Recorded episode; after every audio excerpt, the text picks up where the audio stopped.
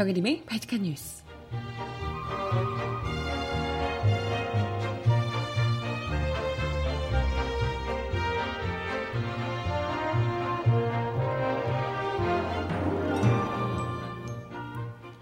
여러분 안녕하세요. 바치카 뉴스 정혜림입니다. 문무일 검찰총장이 이르면 오늘 이명박 전 대통령 구속영장 청구 여부를 결론 내릴 전망이랍니다. 그런 가운데 이명박 전 대통령의 배우자인 김윤용 여사마저도 금품 의혹에 대한 검찰 조사 가능성이 고조되고 있는데요. 드러난 것만 해도 다스 자금 4억 원, 이팔성 공여금 5억 원, 또 국정원 특활비 1억 원 등 10억 원이 넘어서 검찰 조사가 불가피해 보인다고요. 이거 참 이래서 부창무수라고 하는 건가? 이시영 씨 아들인 이시영 씨 역시도 만만찮은 의혹들이 점점 커져가고 있습니다. 그야말로 대규모 MB 가족 일가의 어마어마한 범죄. 우리가 상상하는 것 그 이상으로 그 전모가 밝혀지고 있는 상황입니다. 어, 뭐, 이명박 대통령뿐만이 아니라 전직 영부인과 그 아들까지도 모두 다 검찰 조사를 받게 되는 초유의 사태가 벌어질지도 모르겠어요. 음악 듣고 와서 오늘 이야기 함께 나눠볼게요. 첫 곡으로요, 로꼬와 박재범이 부르는 나타나죠. 듣습니다. 신청곡 있으신 분 주세요.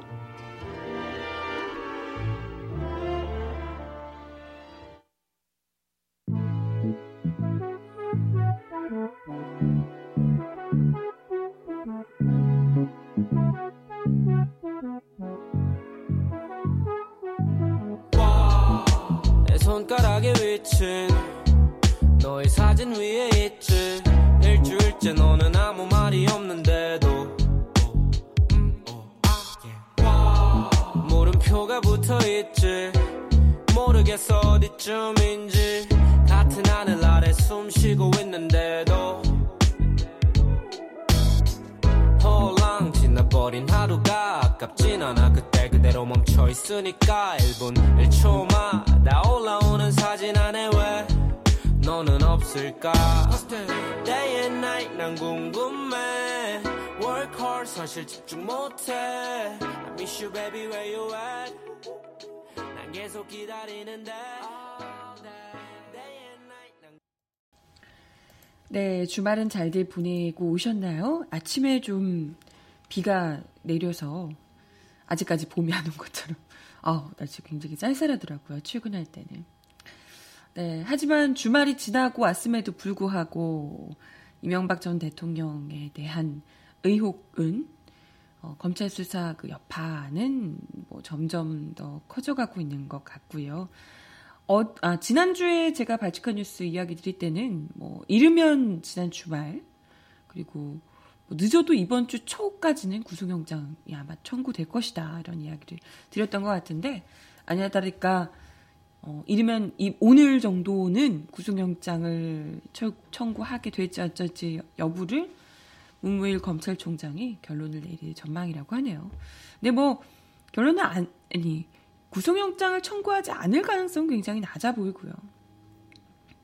이명박 전 대통령에 대한 구속영장도 영장이지만 뭐 글쎄 김윤홍 여사며 이시영 씨며 가족들에 대한 지금 의혹들도 어마어마하게 커져가고 있는 상황이라서 굉장히 지금 거의 뭐 벼랑 끝에 내몰려 있는 상황이 아닐까 싶습니다. 어, 어제 복수의 검찰 관계자 말을 종합하면요. 이명박 전 대통령의 구속영장 청구는 관련자가 워낙 많고 혐의만 20여 개여서 물리적인 시간이 필요할 뿐 영장을 청구하는데 걸림돌이 되는 부분은 거의 없다는 분석입니다. 검찰 내부적으로는 혐의가 중요하다는 핵심적인 이유 외에도 이전 대통령보다 책임이 오히려 가벼운 종범들이 구속돼 있고 이분보다 혐의가 가벼운 사람들이 구속돼 있는데 이분보다 혐의가 더센 분이 구속 영장 청구 안 되기는 좀 어렵다는 거죠. 그리고 내부자들이 이명박 전 대통령의 범행을 구체적으로 진술을 하고 있다는 거죠. 지난 14일 조사 때 이 전 대통령이 근거 없이 뭐 관련자들 진술이나 물증을 또 전면 부인하기도 했었는데요.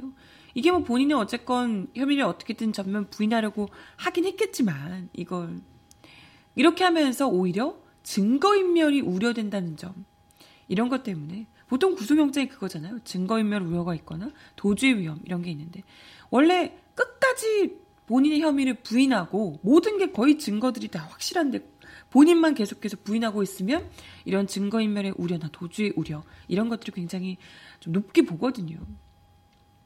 그래서 아마도 어, 구속영장 자체는 좀 청구가 되지 않겠냐 이런 반응들이 나오고 있습니다.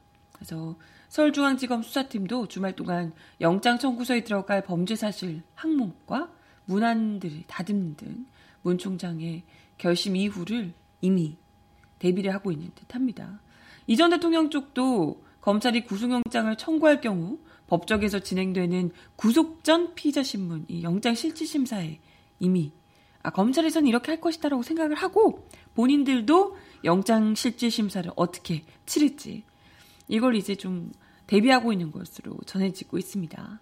이전 대통령은 100억 원에 이르는 뇌물수수 혐의, 또 다스의 회사 돈 350여 억 아니 350억 여원 횡령, 또 수십억 원 조세포탈 혐의 등을 놓고 채권 그룹은 물론이고 가족들의 진술과도 간접적인 진실 게임을 벌이게 됩니다. 뭐 이전 대통령이 김백준 전 기획관이나 측근들, 뭐 뇌물 공여 혐의자들이 거짓 진술을 했다, 뭐 조작됐다 이런 이야기를 계속해서 했지만 그러면서도 정작 증거들을 반박할 만한 뭐 핵심적인 증거라든지 이런 것들을 내놓지 못하고 있다는 거잖아요. 증거도 없이 그냥 무조건 조작됐다.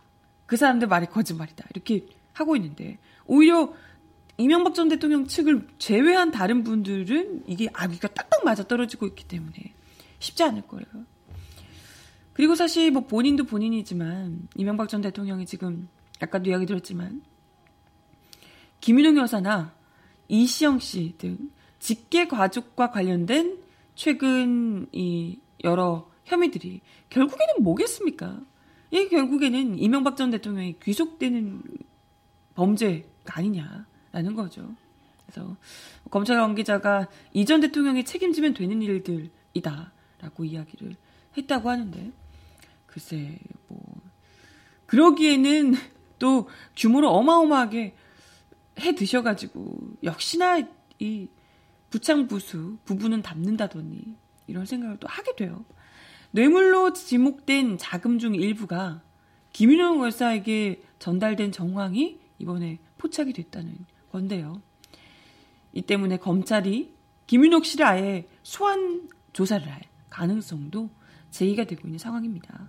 검찰은 이명박 전 대통령 사위인 이상주 삼성전자 전무가 2007년 10월, 2007년 10월 22억 5천만 원을 이명박 전 대통령 측에 전달을 했고 왜 그랬을까요? 삼성전자 전무 그리고 사위였던 사위인 이 사람이 이 중에 성동조선 자금 5억 원이 김 씨에게 직접 건네진 김윤영 여사에게 직접 건네진 정황을 포착한 것으로 알려졌습니다.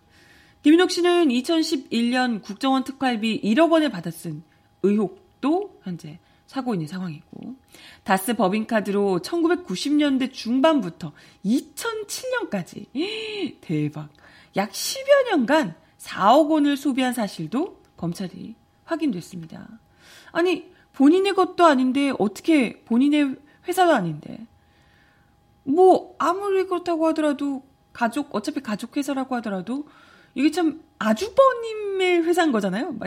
만약에 그들이 주장하는 대로라면. 근데 아주버님의 회사인 곳에 법인카드를 마음대로 그것도 10년간 4억 원을 쓸 수가 있나? 아니, 안 해요도 물론 그건 안 되는 거지만, 법인카드라는 것을 사적으로 이용하는 것 자체가 법, 이거는 뭐, 당연히 범죄죠.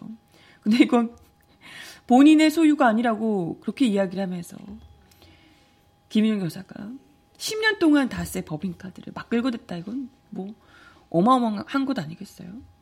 근데 뭘 하면 4억 원을 쓸 수 있을까? 뭘 했을까? 네.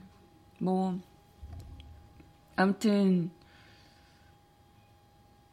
현재 그 다나, 다스의 전현직 임원들이, 임직원들이 직접 다스 법인카드를 김 여사가 사용했다는 취지의 진술까지 내놓은 상황이라서 피해가기가 아마 쉽지 않아 보이고요. 어, 게다가 아들인 이시영 씨 역시도 이전 대통령 큰형인 다스 회장, 이상은 회장의 배당금 수억 원을 받아서 챙긴 정황이 드러났다고 합니다. 아니, 분명 이상은 회장의 회사라고 이명박 전 대통령 측에서 계속해서 주장해 왔던 거잖아요. 그런데 어떻게 회장이 아닌 회장의 조카가 배당금으로 그 또 회장의 배당금을 수억씩 받아 챙긴 걸까요? 조카 그냥 너무 예뻐서 단지 그걸까? 글쎄 검찰은 이시영 씨가 관리하던 이 회장 명의의 통장을 통해서 배당금을 받은 것으로 의심을 하고 있고요. 또 이시영 씨는 해당 통장에 입금돼 있던 이 회장의 도곡동 땅 매각 대금 중 10억 원을 가져다 쓴 것으로 조사가 또 되고 있는 상황입니다.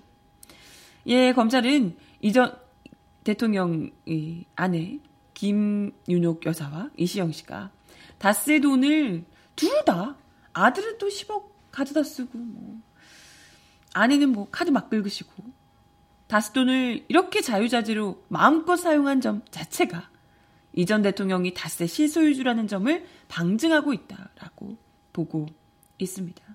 뭐 당연히 이명박 전 대통령은 절대 자신과는 무관하고 자기는 잘 알지 못한다. 아, 마누라와 아내와 아들이 자기들 마음대로 한 건지 나는 절대 몰랐다. 이런 취지로 진술한 것으로 알려지고 있다고요.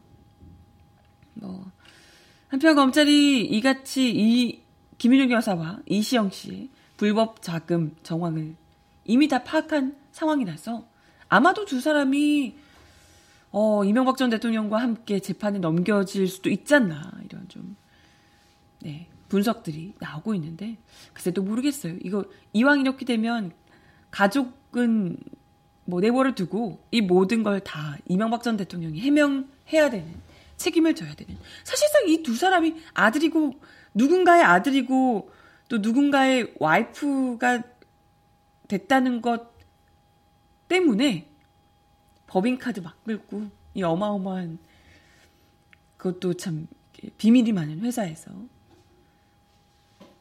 계속해서 잘 나가면서 승진하다가 갑자기 갑자기 또 평사원으로 강등됐다는 이시영 씨.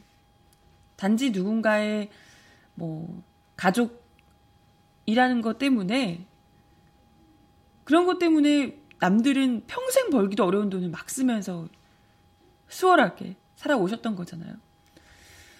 뭐, 이제는 그와 관련된 단 한 푼도 허투루 쓰지 않도록 제대로 뽑아낼 수 있어야 한다고 보고요. 제대로 환급을 받아야 된다고 생각을 하고요. 뭐 사실 또 이명박 전 대통령 같은 경우에는 아들과 와이프 뿐만이 아니고 무려 스님으로부터도 뇌물을 받은 혐의까지 나오고 있습니다. 역시 스케일이 다르죠? 아니, 스님한테 2억을, 네, 2007년 12월에 대선을 며칠 앞둔 상황에서 지광 스님으로부터 2억여 원을 받은 혐의를 수사 중에 있다고 하네요. 검찰에 따르면 이 전 대통령은 2007년 12월 대선을 며칠 앞두고 김백준 전 청와대 총무기획관에게 능인 선원 주지인 어, 지광 스님을 만나라고 지시를 했다며 이후 김정기획관이 서울 모처에서 지광 스님과 만났고 불교 대학 설립의 편의를 제공해 달라.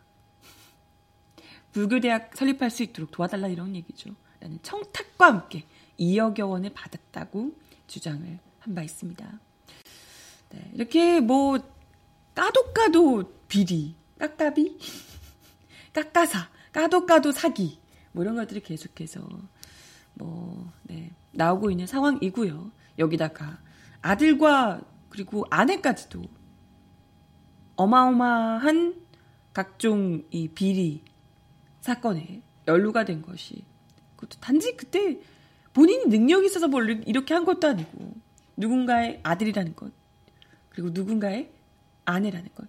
덕분에 아주 제대로 그냥 여기저기서 거의 뭐, 아니 뭐 정도의 차이가 물론 있겠지만 아니 뭐 최순실 씨처럼 뭐 그런 거는 그렇게 뭐가 다른가? 물론 이제 최순실 씨 같은 경우에는 이명 아니 박근혜 씨의 거의 모든 것을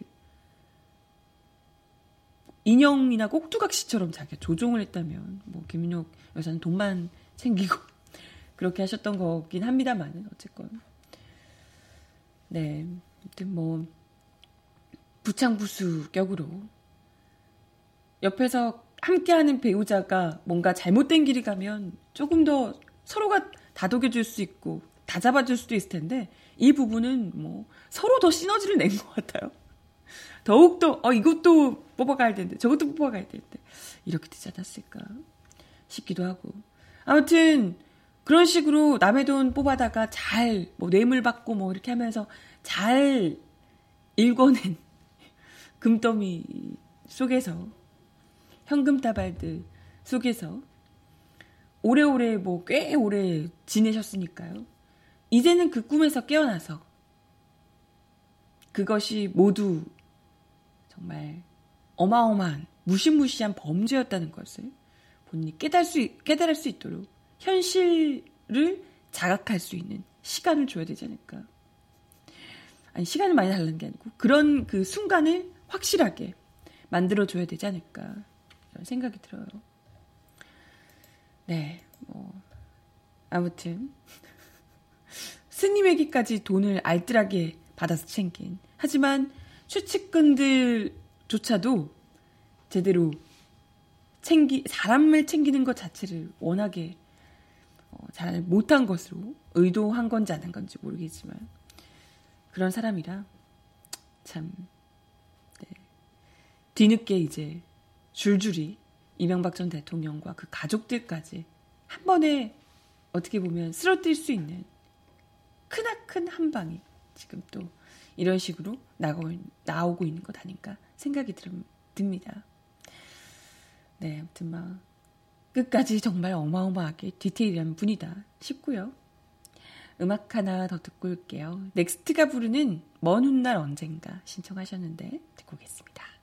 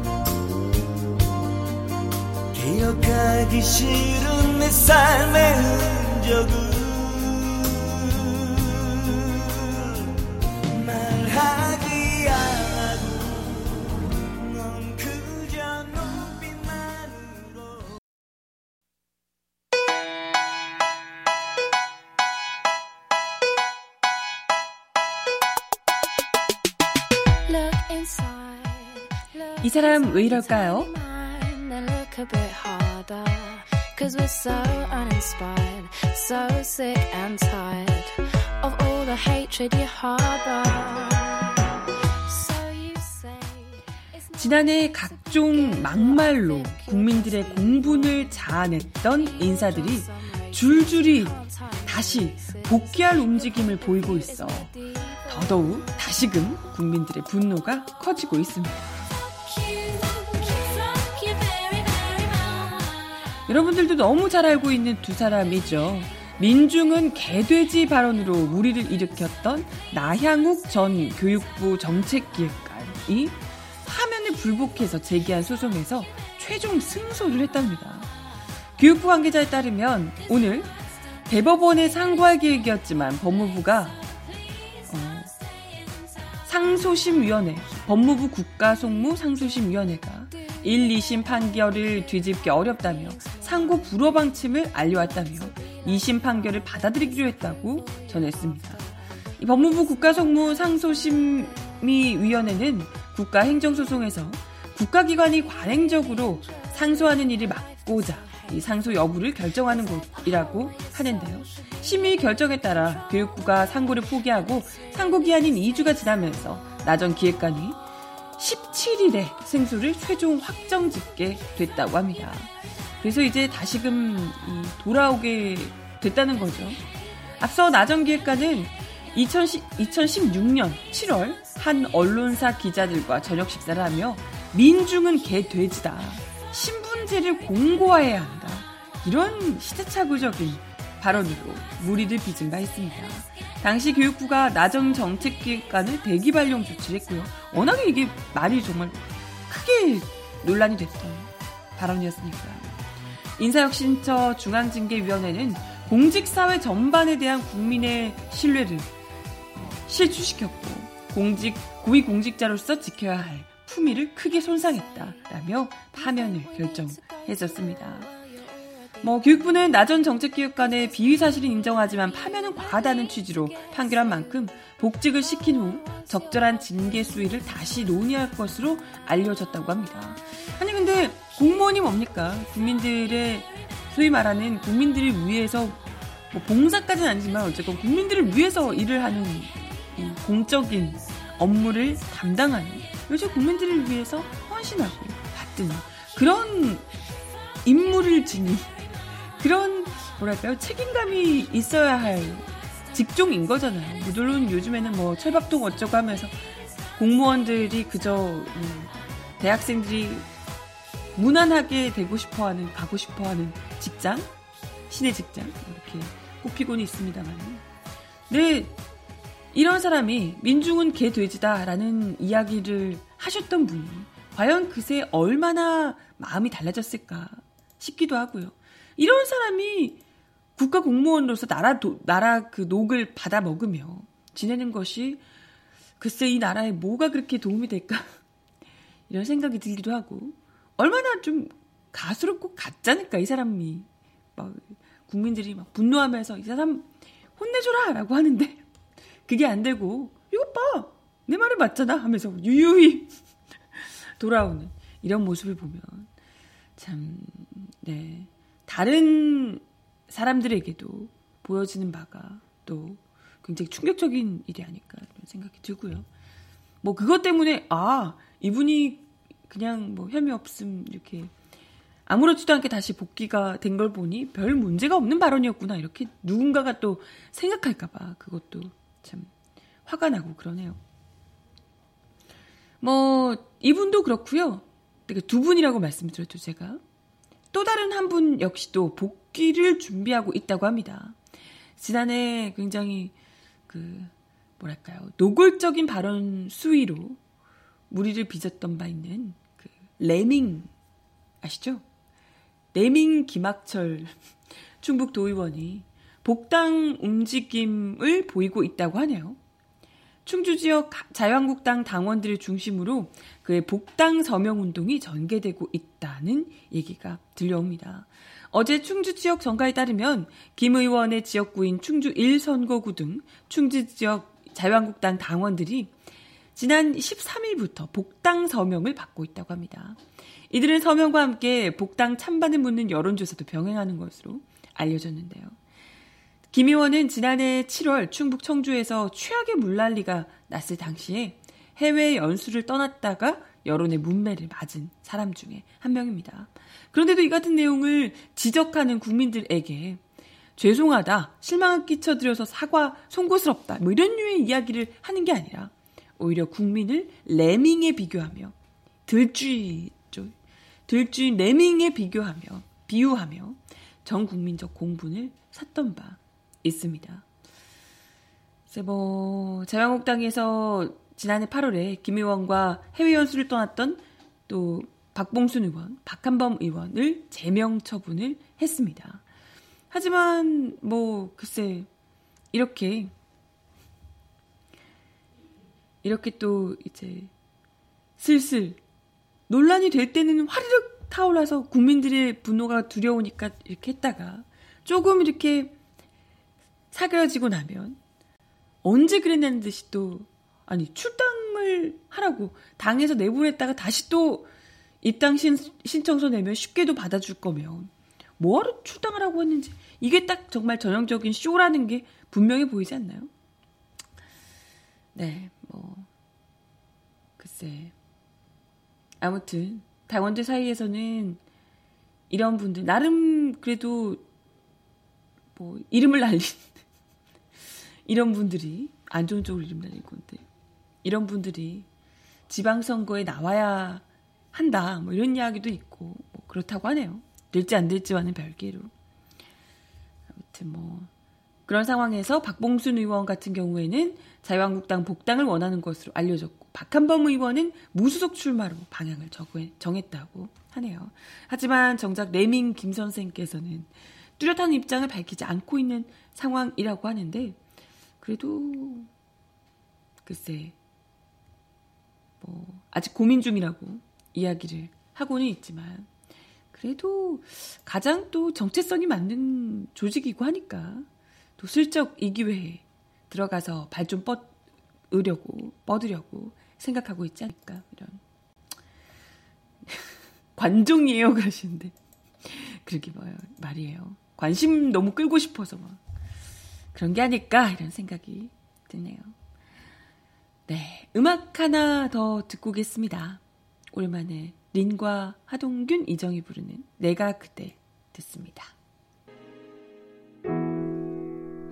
난 알고 있었죠.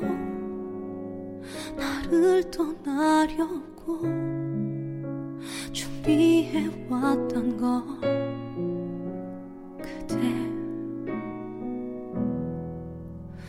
원망하진 않죠.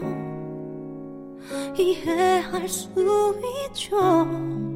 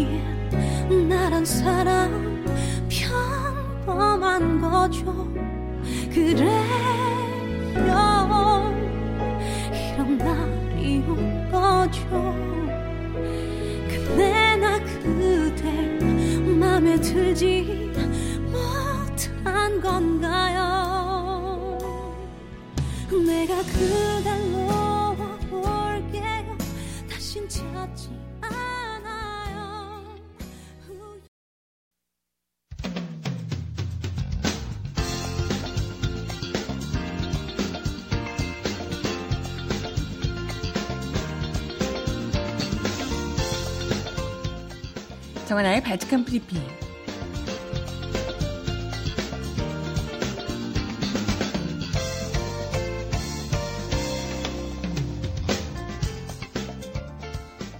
첫 번째 소식입니다. 자유한국당이 서울시장 후보로 영입을 적극 추진하던 이석연 전 법제처장이 결국 불출마를 선언했습니다. 6.13 지방선거에서 문재인 정부를 심판하겠다고 벼르던 자유한국당이 수도인 서울에 내세울 후보 영입에 계속해서 실패를 하면서 잇따라 체면을 구기게 됐습니다. 이석연 전 처장은 어제 홍준표 대표에게 보낸 문자 메시지를 통해 서울시장 출마 요청건과 관련해 제가 지금까지 견제해온 삶에 충실하기로 했다. 대표님의 요청을 받아들이지 못한 점 애석하게 생각한다. 라고 말했다고요.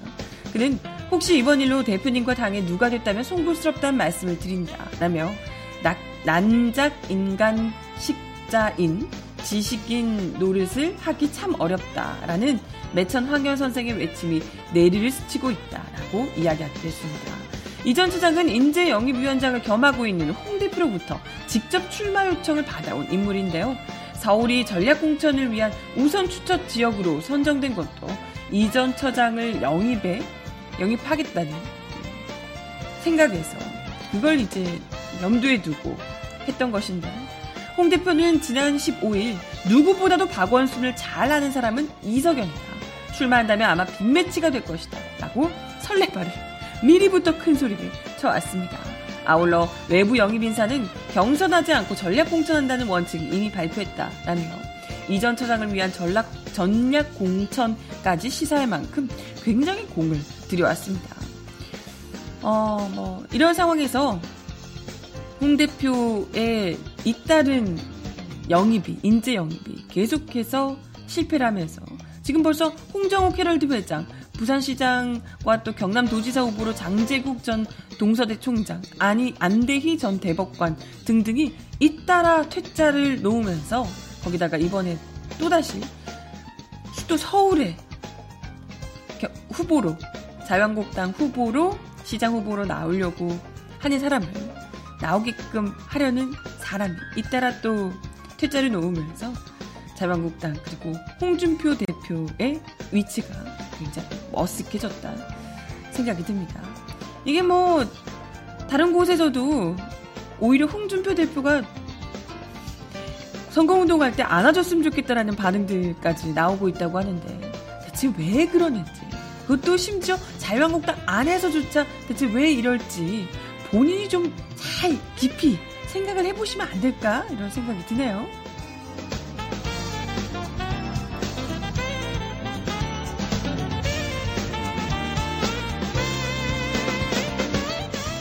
다음 소식입니다. 학생들의 성폭력 피해 진술이 쏟아졌던 명지전문대 연극 영상학과 실태조사를 한 교육부가 대학교 측에 최고 파면 등 중징계를 요구했습니다.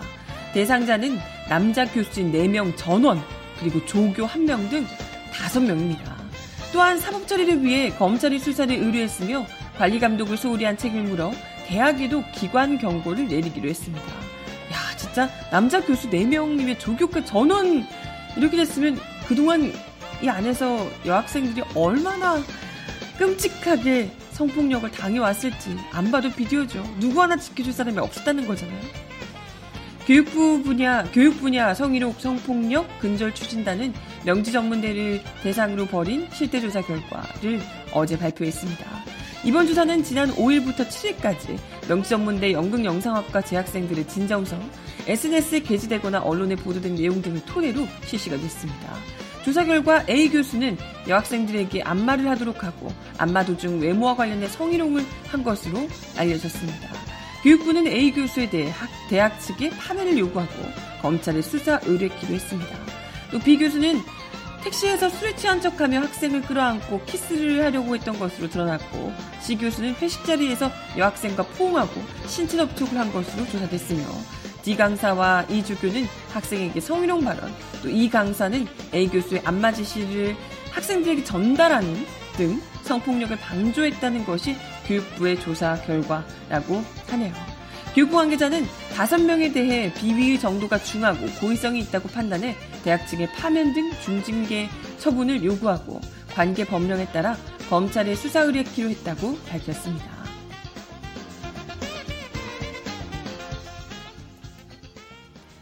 네, 마지막 소식입니다. 남측의 대중음악 작곡가 겸 가수 윤상 씨가 또 북측의 삼지영 관영한악당 단장인 현송월 씨와 만나게 됐습니다. 어떻게 이런 일이 있을까 싶은데 남측 예술단의 평양 공연 협의를 위한 실무 접촉에 남과 북 수석 대표를 두 사람이 만나게 됐다고 하네요. 윤상 씨가 여기에 와 어마어마한데? 통일부는 어제 20일 판문점 통일각에서 북측 지역에 있는 통일각에서 예술단 평양 공연과 관련한 실무 접촉을 개최하기로 됐다며 우리 측은 예술단 음악 감독으로 내정된 작곡가 윤상을 포함해 통일부 박형일 국장, 청와대 통일비서관실 박진원 선임행정관 등으로 회담 대표단을 구성했다고 밝혔습니다. 북측은 삼지연 관현악단 현송월 단장과 김순호 행정부 부단장, 또 안정우 무대 감독 및 지원 인원이 실무 접촉에 나섭니다. 현 단장은 평창 동계올림픽 때 북측 예술단을 직접 이끌고 우리 측을 방문해서 강릉과 서울에서 공연을 마치고 돌아간 바 있죠. 통일부에 따르면 지난 16일 북측은 실무 접촉을 19일인 오늘 개최하자고 제의를 해왔었는데 이 남측이 20일 내일로 수정 제의를 했으며 북측이 이를 수락했다고 하네요. 앞서 북측은 지난 5일부터 6일 정의용 국가, 국가안보실장 등 대북 특별 사절단이 방문했을 당시에 평창 동계올림픽을 위해 조성된 남북 간 화해와 협력의 분위기를 좋은 분위기를 이어나가기 위해 남측 태권도 시범단 그리고 예술단의 평양 방문을 추종한 바 있습니다. 네, 음악 하나 더 드릴게요. 김태우가 부르는 그대 그대라는 나에게 듣고 옵니다.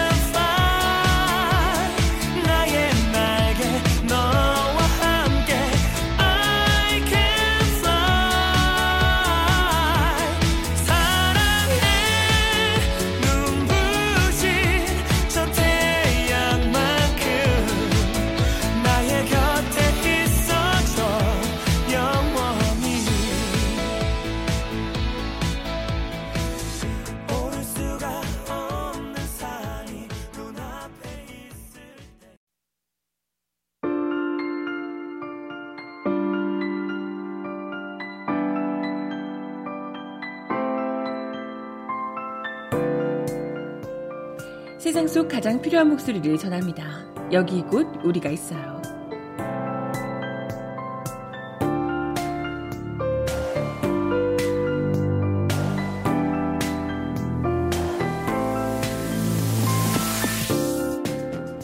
(2018) 평창 동계 패럴림픽이 어제 설원과 빙판 위에서 만들어낸 열흘간의 여정을 마무리하고 대단원의 막을 내렸습니다.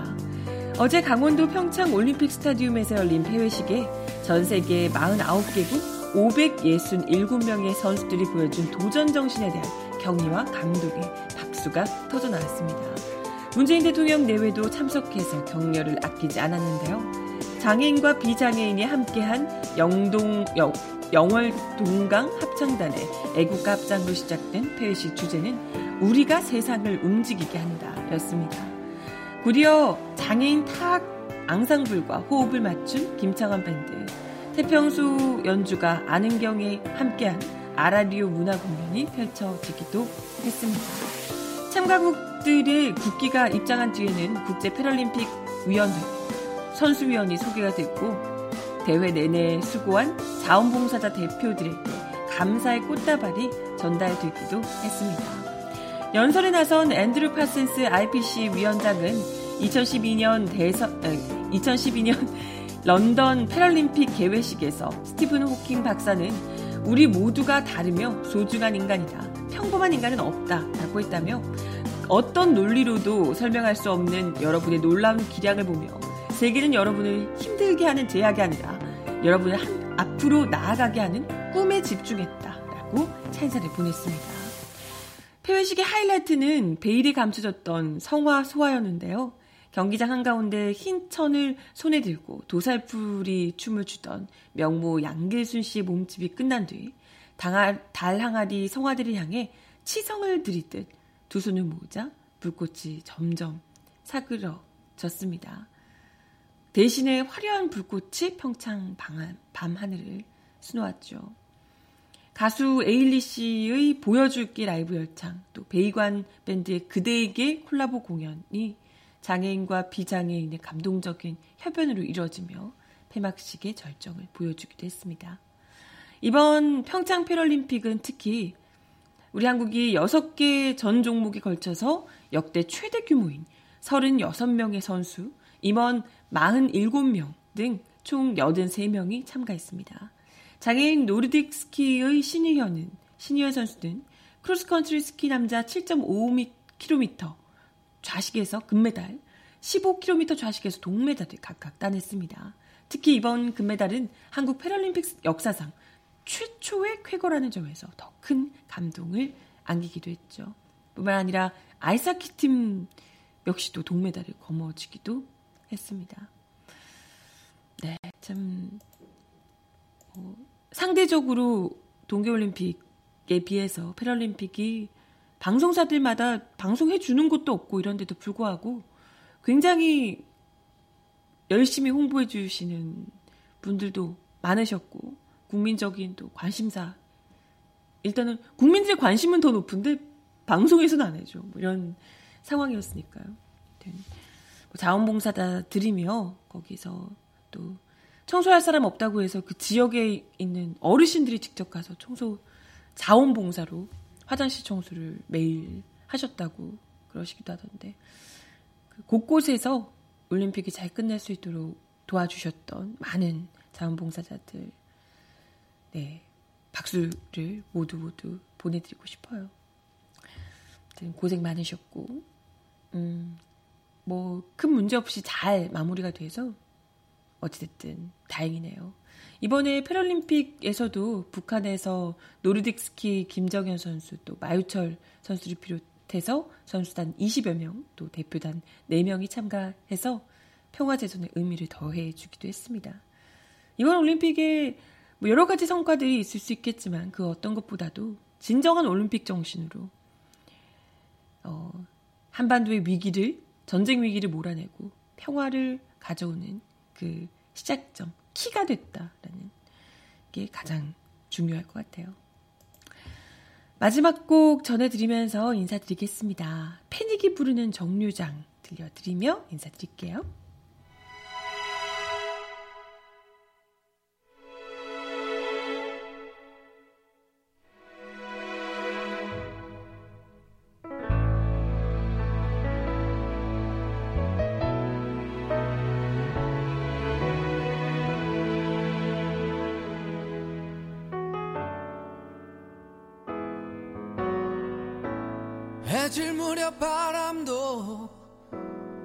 몹시 불던 날 집에 돌아오는 길. 버스 창가에 앉아 불어오는 바람 어쩌지도 못한 채 난 그저 멍할 뿐이었지. 난 왜 이리 바본지 네, 오늘도 바치칸 뉴스 함께 해주셔서 감사하고요. 월요일 아침에 또 쌀쌀해서 나오기 더 싫으셨던 분들 많으실 것 같은데 또 이제 새롭게 또 시작해야죠. 힘내시고 바치칸 뉴스는 내일 10시에 다시 오겠습니다. 좋은 하루 보내시고요. 내일 10시에 다시 만나요. 안녕. 일어설 때저 멀리 가까워오는 정류장 앞에